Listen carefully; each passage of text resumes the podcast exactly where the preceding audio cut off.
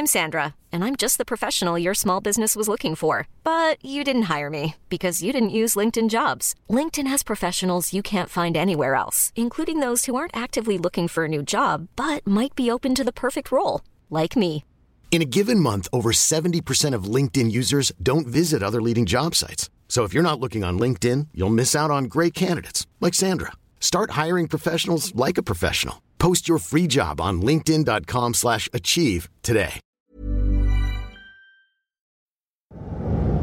Hindi hindi ko po kayo makakalimutan kahit sa kabilang buhay. Sigurado kung ito ang ganti niya sa inyo. Susunugin ko rin yung maganda at nakakairita mong mukha. Sumpa sa sulat.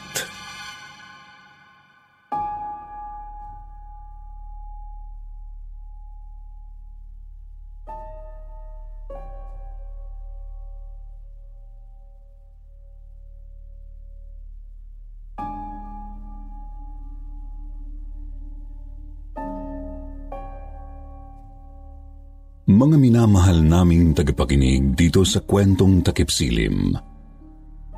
Bago natin simulan ang istoryang inihanda namin para sa araw na ito, may gusto lang sana akong itanong muna sa inyo. Sa palagay niyo ba, may mga tao talagang nararapat lang na parusahan dahil sa dami ng kasalanan nila sa iba? Pero kailan nga ba natin masasabing sobra na ang pagdurusa ng mga taong nakagawa ng kasalanan sa atin? Yan ang mga tanong na nais sanang masagot ng ating letter sender for today na si Hilda na sumulat pa mula sa bayan ng Marinduque. Kaya naman, huwag na natin itong patagalin pa, mga katakip silim. Halina't samahan niyo akong tunghayan ang kanyang kwento.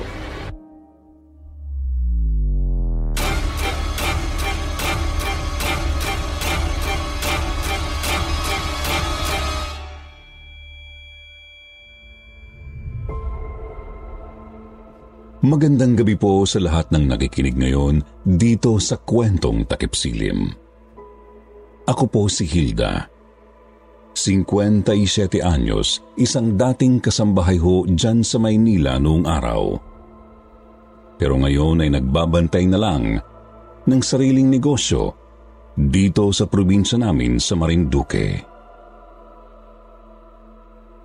Itong kwentong ibabahagi ko po sa inyo ngayon ay hindi naman talaga direktang tungkol sa akin.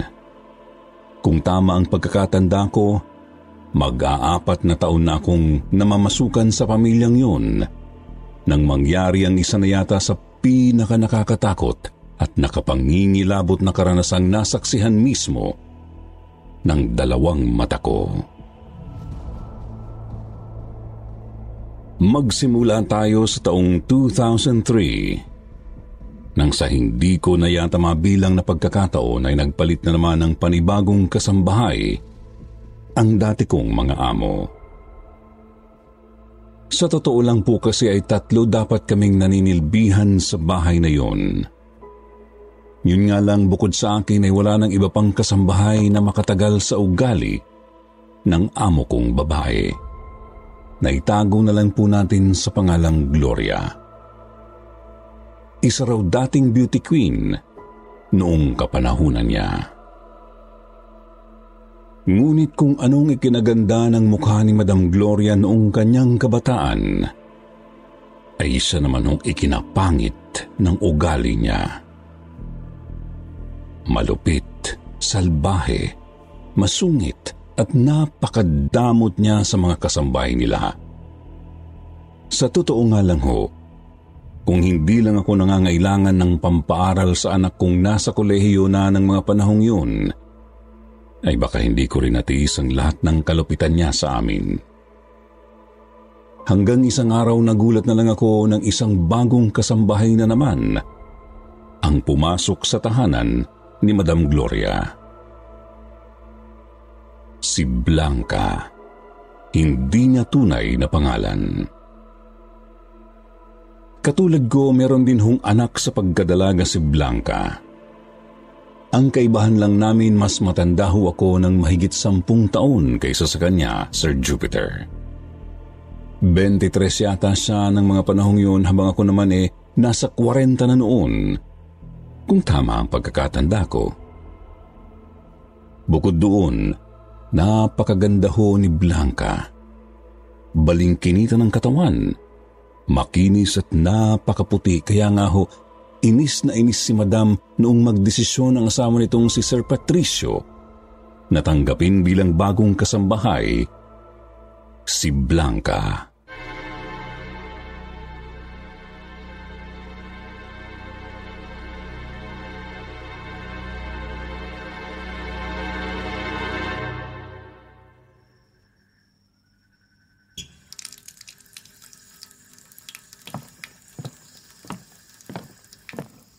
Hoy, Blanca.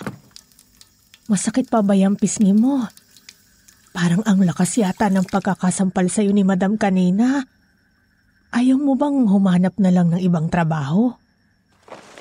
Ayos lang ho yun, Manang Hilda. Titiisin ko na lang. Hindi po ako pwedeng mawala ng trabaho eh.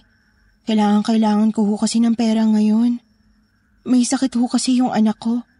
Nasa ospital siya ngayon, Manang eh. Naaawa talaga ako sa iyo eh. Alam kong mahirap yung pinagdadaanan mo tapos mukhang pinag-iinitan ka nga ni madam. Palibhasa, kumukulubot na kasi yung balat niyang pilit niyang pinapabanat sa doktor eh. Kaya ayun, galit na galit sa maganda. Ay. O oh, heto, tanggapin mo muna itong kaunting na itabi ko para kahit papano'y may maipadala ka ngayon sa anak mo. Sampung araw pa bago tayo simweldo eh. Maraming salamat po, Mana. Hindi ko na po tatanggihan to. Pasensya ka na sa abala, ha?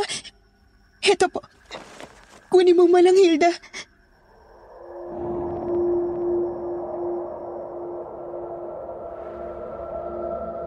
Bigla na lang po akong inabutan noon ni Blanca ng isang papel na nakatupi ng maliit, Sir Jupiter. Nagtaka ako kung ano at para saan yun. Pero tinanggap ko rin naman yun agad, kaya lang nung hawakan ko na yun, nakaramdam ako na parabang may kuryenteng dumaloy sa mga daliri ko papunta sa buong katawan ko. Bigla rin pong lumamig ang paligid, pero nang tumunghay ako sa mukha ni Blanca, parang wala lang naman yun sa kanya. Parabang ako lang ang nakaramdam ng mga bagay na yun dahil napakaganda pa rin ang pagkakangiti niya sa akin.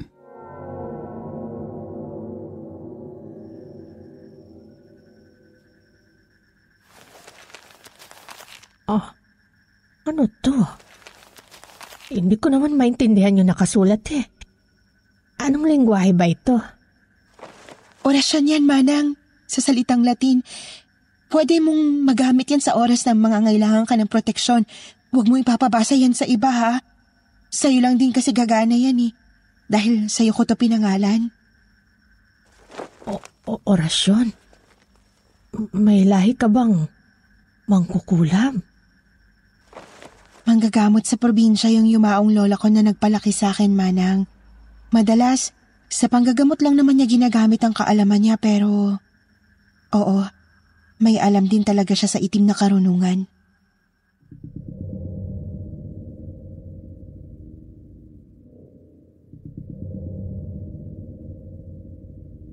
Nang aminin sa akin ni Blanca ang tungkol sa pagkakaroon nila ng karunungang itim sa kanilang pamilya, sa totoo lang ay medyo nakaramdam ako ng takot sa kanya. Doon lang din ako naliwanagan kung bakit nga ba unang kita ko pa lang sa kanya ay nahihiwagaan na ako sa kanyang pagkatao. Tahimik na babae kasi talaga si Blanca. Misteryosa at parabang may kakaibang aura na bumabalot sa kanya. Noong una nga pinilit ko pang paniwalain ang sarili ko, nagguni-guni ko lang yun kaya kahit papaano ay nagawa kong makipaglapit sa kanya sa ilang linggong pagiging magkatrabaho naming dalawa. Siguro nakatulong din na kaedad niya lang halos ang panganay na anak ko. Kaya parang anak na rin noon ang turing ko sa kanya. Kaya naman sa kabila ng kalupitang nararanasan namin noon sa amo namin, nagawa pa rin naming manatili ni Blanca sa paninilbihan sa kanila. Naging sandigan namin ang isa't isa sa loob ng ilang buwan. Ngunit hindi ko akalaing may isasagad pa rin pala talaga ang kasamaan ng ugali ni Madam Gloria.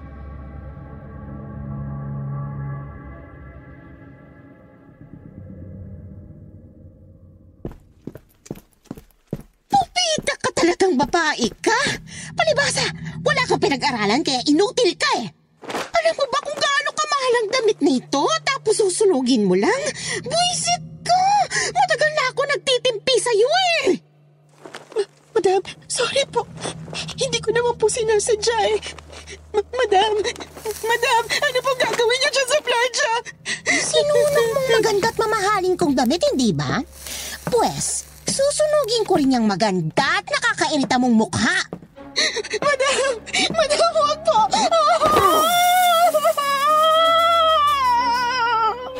Madam, ito na po yung sapatos na ipinak... Oh. Madam, Madam, ano pong ginawa niyo kay Blanca? Huwag kang makialam dito, Hilda. Kung ayaw mo pati ikaw eh, palayasin ko na rin dito sa pamamahay ko. Kulang na kulang pang kabayaran para dito sa damit ko ang mukha ng babaeng yan. Kaya pagkatapos mong i-impake ang mga gamit mo, lumayas ka na rito sa pamamahay ko. At huwag na huwag mong asahan na may makukuha ka bang pera sa akin. Maawa po kayo, madam. Nasa ospital po ang anak ko. Kailangan, kailangan ko po ng pera ngayon. Nakikiusap po ako sa inyo. Huwag niyo pong gawin sa akin to. Blanca, Blanca, tama na. Halika na sa ospital. Kailangang ipagamot mo agad yung mukha mo. Sobrang tindi ng laknos, Blanca.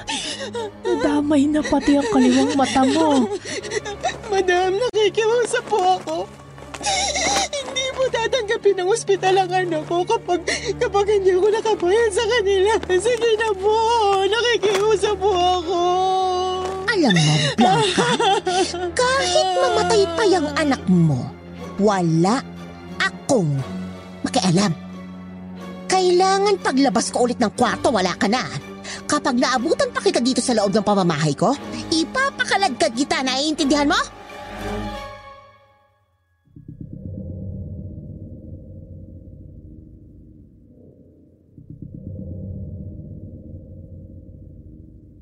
Sir Jupiter, yun ang unang beses na nakita kong bumakas ang labis na galit sa mukha ni Blanca.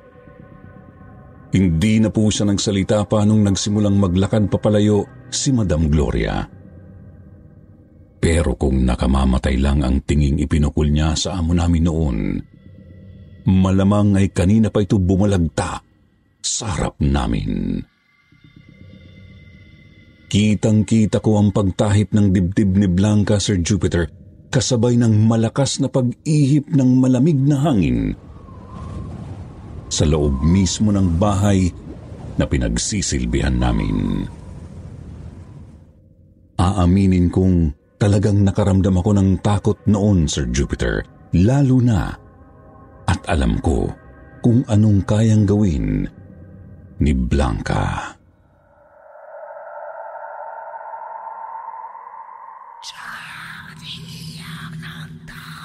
Blanca, tumayo ka riyan. Kailangan ka pa ng anak mo. Umalis ka na bago ka pa maabutan ulit ni Gloria. Sige na, iha.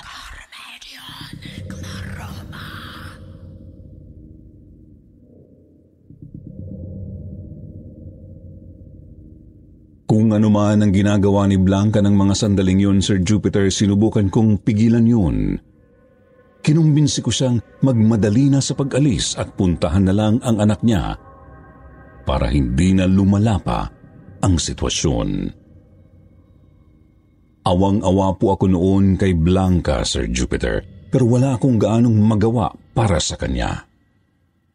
Wala pa man din akong kapera-pera ng mga panahong yun, Sir Jupiter, dahil kababayad ko lang din sa matrikula ng anak ko. Dahil doon, ay pamasahe lang papuntang ospital ang naiabot ko kay Blanca.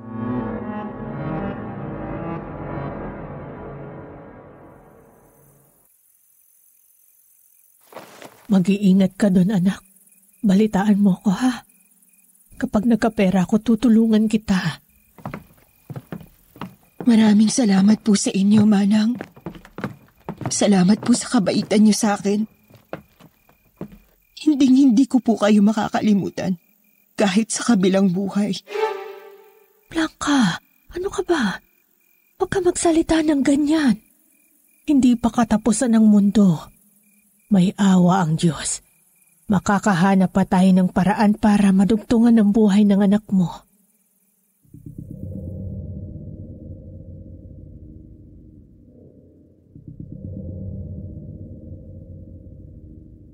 Pilit kong pinatatatag ng mga sandaling yun ang loob ni Blanca kahit na ang totoo. Hindi ako sigurado noon sa mga sinasabi ko. Malala na po kasi ang lagay ng anak niya. Pero may pag-asa pa rin naman sana yung magamot kung hindi lang iniipit ni Madam Gloria ang sweldo niya. Nagagamitin sana bilang pambayad sa espesyalistang may kakayahang gumamot sa bata.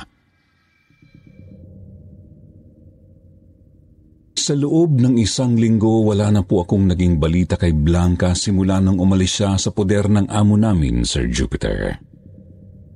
Hanggang sa bigla na lang nakarating sa akin ang isang napakasamang balita na halos dumurog din ng puso ko bilang kapwa isang ina.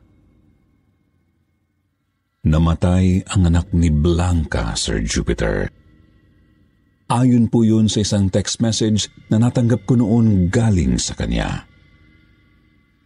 At yun ay dahil sa kasakiman ni Madam Gloria. Kasakimang hindi niya inaasahang magdadala pala sa kanya ng maaga sa impyerno.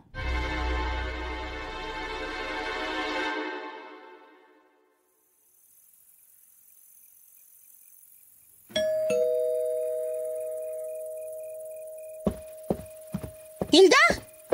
Hilda! Hindi mo ba naririnig? Kanina pa may nagdo-doorbell sa labas.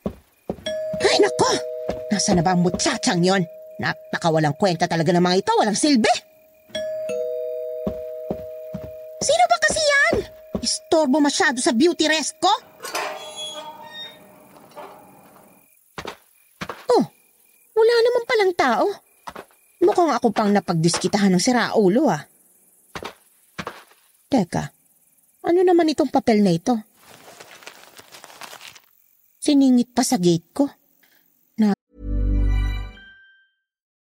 Would you like to look five years younger? In a clinical study, people that had volume added with Juvederm Voluma XC in the cheeks perceived themselves as looking five years younger at six months after treatment. Look younger, feel like you. Add volume for lift and contour in the cheeks with Juvederm Voluma XC. Reverse signs of aging by adding volume to smooth laugh lines with Juvederm Volure XC. For important safety information and to find a licensed specialist, visit juvederm.com. That's J U V E D E R M.com. Not for people with severe allergic reactions, allergies to lidocaine, or the proteins used in Juvederm. Common side effects include injection site redness, swelling, pain, tenderness, firmness, lumps, bumps, bruising, discoloration, or itching. There's a risk of unintentional injection into a blood vessel, which can cause vision abnormalities, blindness, stroke, temporary scabs, or scarring. Talk to a licensed specialist to find out if it's right for you. Hiring for your small business? If you're not looking for professionals on LinkedIn, you're looking in the wrong place. That's like looking for your car keys in a fish tank. LinkedIn helps you hire professionals you can't find anywhere else, even those who aren't actively searching for a new job but might be open to the perfect role. In a given month, over 70% of LinkedIn users don't even visit other leading job sites. So start looking in the right place. With LinkedIn, you can hire professionals like a professional. Post your free job on linkedin.com slash achieve today. Napaka-perwisyo talaga.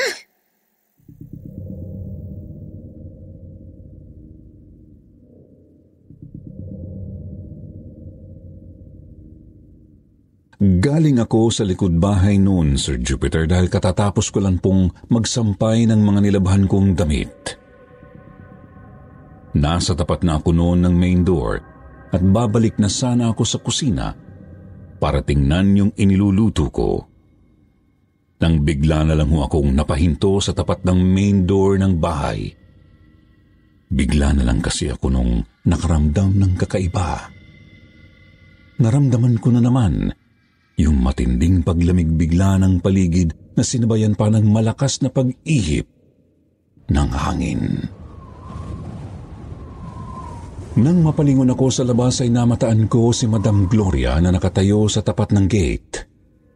May hawak-hawak siyang isang maliit at lukot-lukot na papel na mukhang binabasa niya.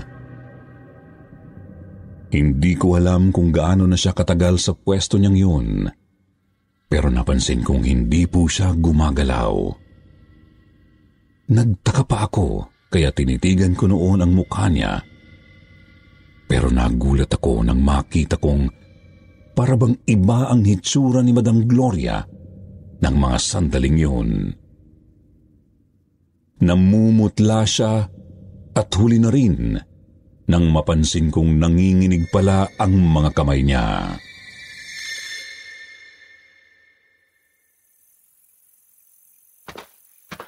Madam, medyo mainit ho ang sikat ng araw ah. Ba't ayaw niyo hong pumasok?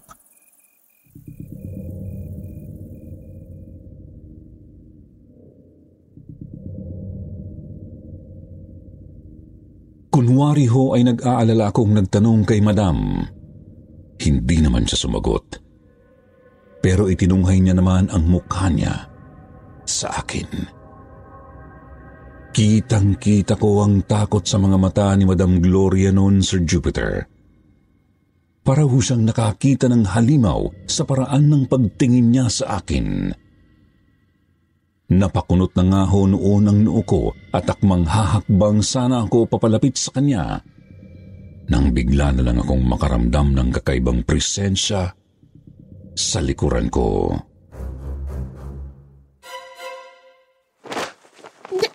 Demonyo! De demonyo ka!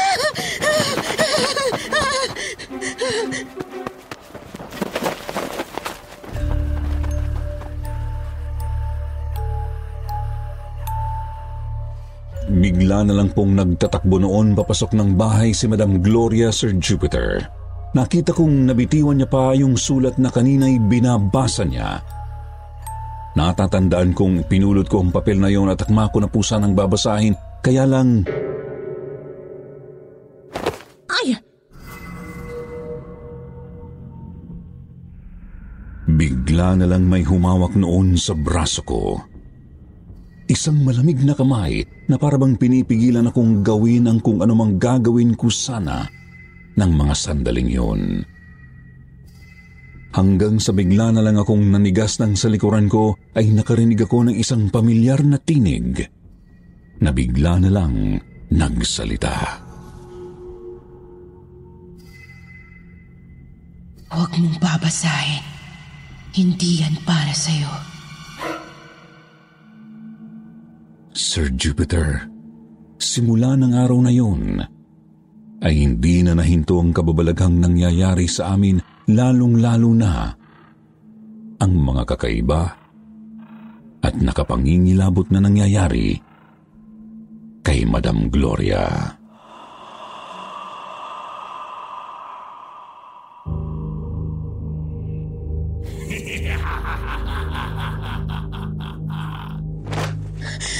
Si sino yan? Oh, ano kailangan mo sa akin? Oh. Lumayo ka! Layuan mo ako! Tigilan mo ako! Ayoko na! Ayoko na! Patricia! Patricia, gumising ka! May humihila sa paa ko!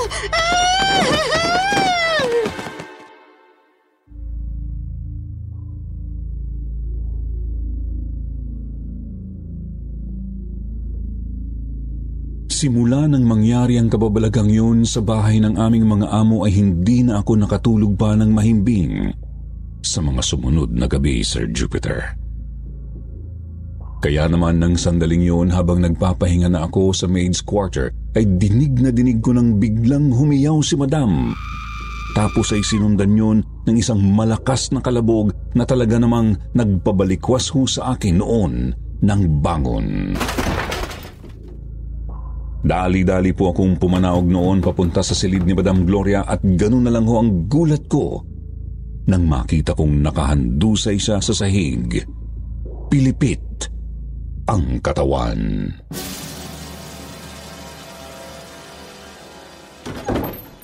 Madam! Si Mariose! Ano to? Ba- bakit bumalok na to ang binti niyo, madam? Ang likod ko. Ang sakit ng likod ko. Ah, ang hapdi ng mukha ko. Ang init. Pa- para ako nasusunog. Ah, ah, ah. Ang dami niyong sugat. Saan ho galing ang mga ito? Saka, ano ho ba itong nalalaglag sa sahig? Diyos ko! Mahabagin! Ano ito? Bakit ganito, madam? Naaagnas na ho ang, ang, ang mukha niyo. Oh,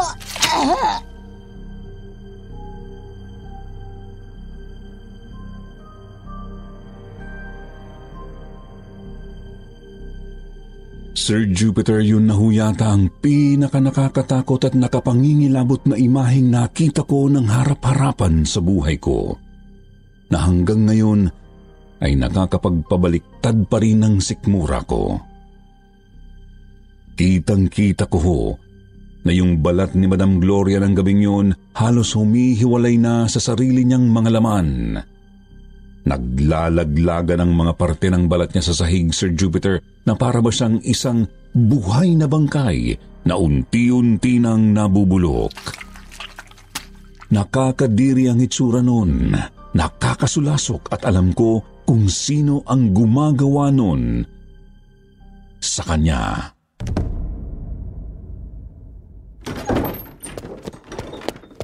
Hilda! A- ano bang nangyayari sa akin? Nasaan ang asawa ko? Katabi ko lang siya kama. Tawagin mo siya. Sabihin mo dali niya ako sa ospital. Please! Nakikiusap ako sa iyo. Madam, mag-iisang linggo na hong hindi umuwi si Sir Patricio. Imposible hong siya yung katabi niyo kanina sa higaan. Hilda! Hilda, tulungan mo ko. Bakit nangyayari to sa akin? Ah, anong gagawin ko? Hilda, please! Tulungan mo ako!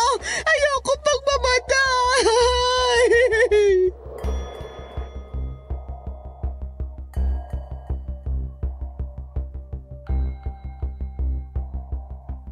Alam ko, Sir Jupiter, napakatindi rin ang kasalanan sa akin ni Madam Gloria sa loob ng ilang taong paninilbihan ko sa kanila. Pero sa maniwala man kayo sa hindi, ng mga oras na yun ay labis ang awang naramdaman ko sa kanya. Awang may halong takot.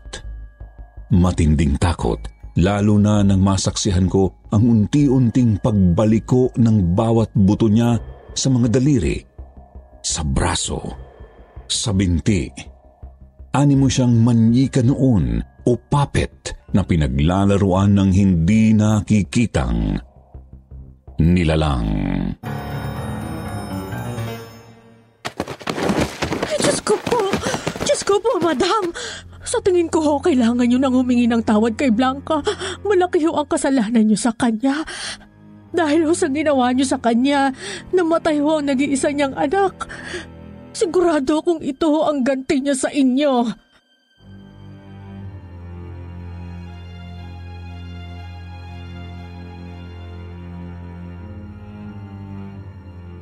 Malakas ho ang kutob ko, Sir Jupiter, na si Blanca ang gumagawa nun kay Madam Gloria. Pero bagamat naiintindihan ko kung anong pinanghuhugutan niya, hindi ko pa rin ho kayang tiising konsintihin na lamang siya sa maling paraan ng pagganti niya. Dahil po doon, Sir Jupiter, hinanap ko kung saan na siya nakatira. Kilala ko naman si Blanca, Sir Jupiter. Mabait na bata yun. Malaki ang puso. Kako pa nga nun, malamang ay nasaktan lang yun ang husto sa nangyari sa anak niya. Kaya humantong sa ganito ang galit niya. Ngunit umaasa ako noon na kahit papaano mahahanap pa rin ni Blanca ang kapatawaran sa kanyang puso. Pero hindi ganon ang inabutan namin noon sa bahay na tinitiran niya.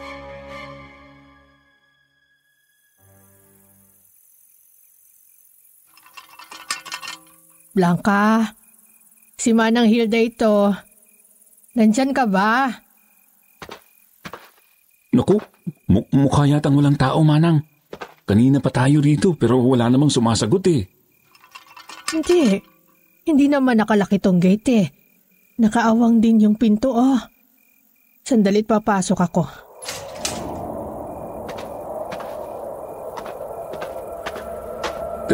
Teka, ano yun?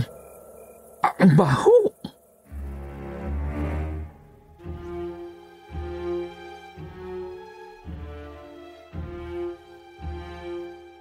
Papasok na sana ako ng bahay ni Blanca noon, Sir Jupiter, nang bigla namang nagparamdam yung nakapangingilabot na hangin na nakapagpatayo ng bawat hibla ng mga balahibo namin. Dala noon ay isang napakabahong amoy na parabang may nabubulok. Doon pa lang ho, alam ko na agad na may kakaibang nangyayari sa bahay na yun. At nakumpirma ko yun noong lawakan ko ang pagkakabukas ng pintuan ng bahay ni Blanca.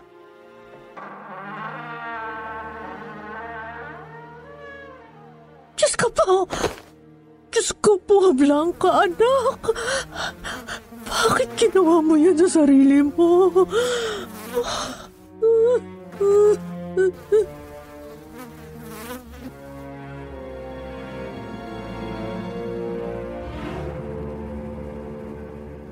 Opo, Sir Jupiter. Nagpakamatay nga si Blanca. Nagpakamatay siya sa pamamagitan ng paglalaslas ng leeg niya doon mismo sa tapat ng pintuan ng sarili niyang bahay.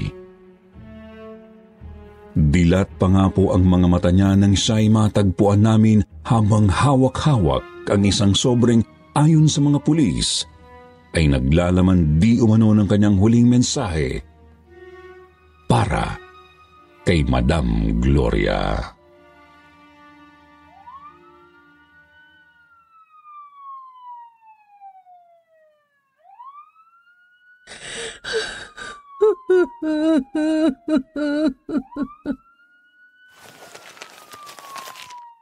Hinding-hindi ko kailanman ibibigay sa iyong pinakaaasam mong kapatawaran. Isasama kita sa impyerno! Sisiguraduhin kong doon ay muli tayong magkikita at doon ay magsasama tayo ng walang hanggan. Isinusumpa ko yan sa sulat na ito na iiwan ko sa aking kamatayan. Sir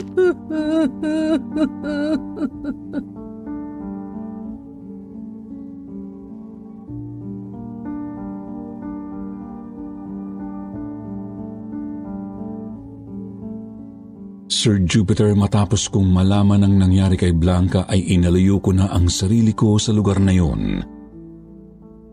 Nung mismong araw na natagpuan namin ang bangkay niya ay umalis na rin ako sa puder ng amo ko. Dahil alam ko, wala na akong magagawa pa. Natakot din po ako noon para sa sarili ko at aaminin kong dahil doon ay ayaw ko na siyang tulungan pa. May anak ako. Ayokong madamay sa karma niya kaya umalis na ako. Hanggang sa mabalitaan ko na lang mula kay Ramil na makalipas lang po ang ilang buwan ay namatay na rin si Madam Gloria. Tuluyan na po siyang isinama ni Blanca sa impyerno tulad ng sinabi niya sa iniwan niyang sulat. Hanggang ngayon, Sir Jupiter, kapag naaalala ko ang karanasan kong ito, pakiramdam ko balot na balot pa rin ako ng takot. Pero idinadaan ko lang yun sa dasal. Yun din ang dahilan kaya hindi ko nagawang ikwento sa iba ang tungkol dito. Maliban na lamang po sa inyong channel. Kaya sana po ay nagustuhan ninyo itong aking kwento Naway nag-enjoy po kayo sa pakikinig. Ganun pa man, ay dito ko na po tatapusin ang aking sulat. Sir Jupiter, maraming salamat po sa inyong lahat. At more power po sa kwentong Takip Silim.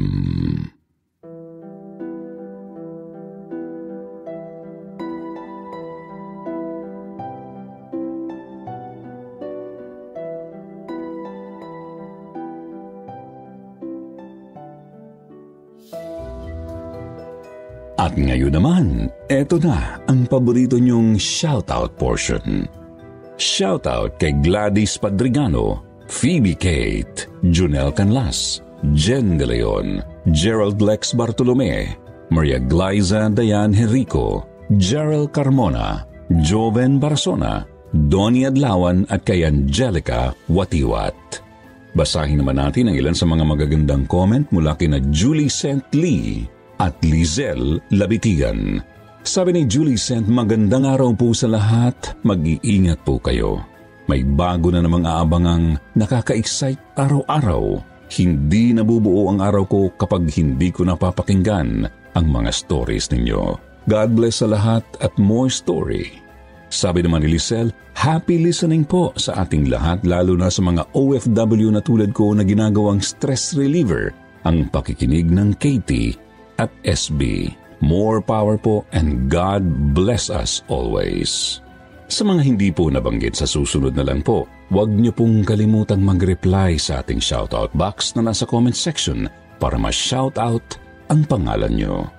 Muli po mula sa bumubuo ng kwentong takipsilim at sityo Bangungot, ito po ang inyong lingkod, Jupiter Torres. Nagpapasalamat.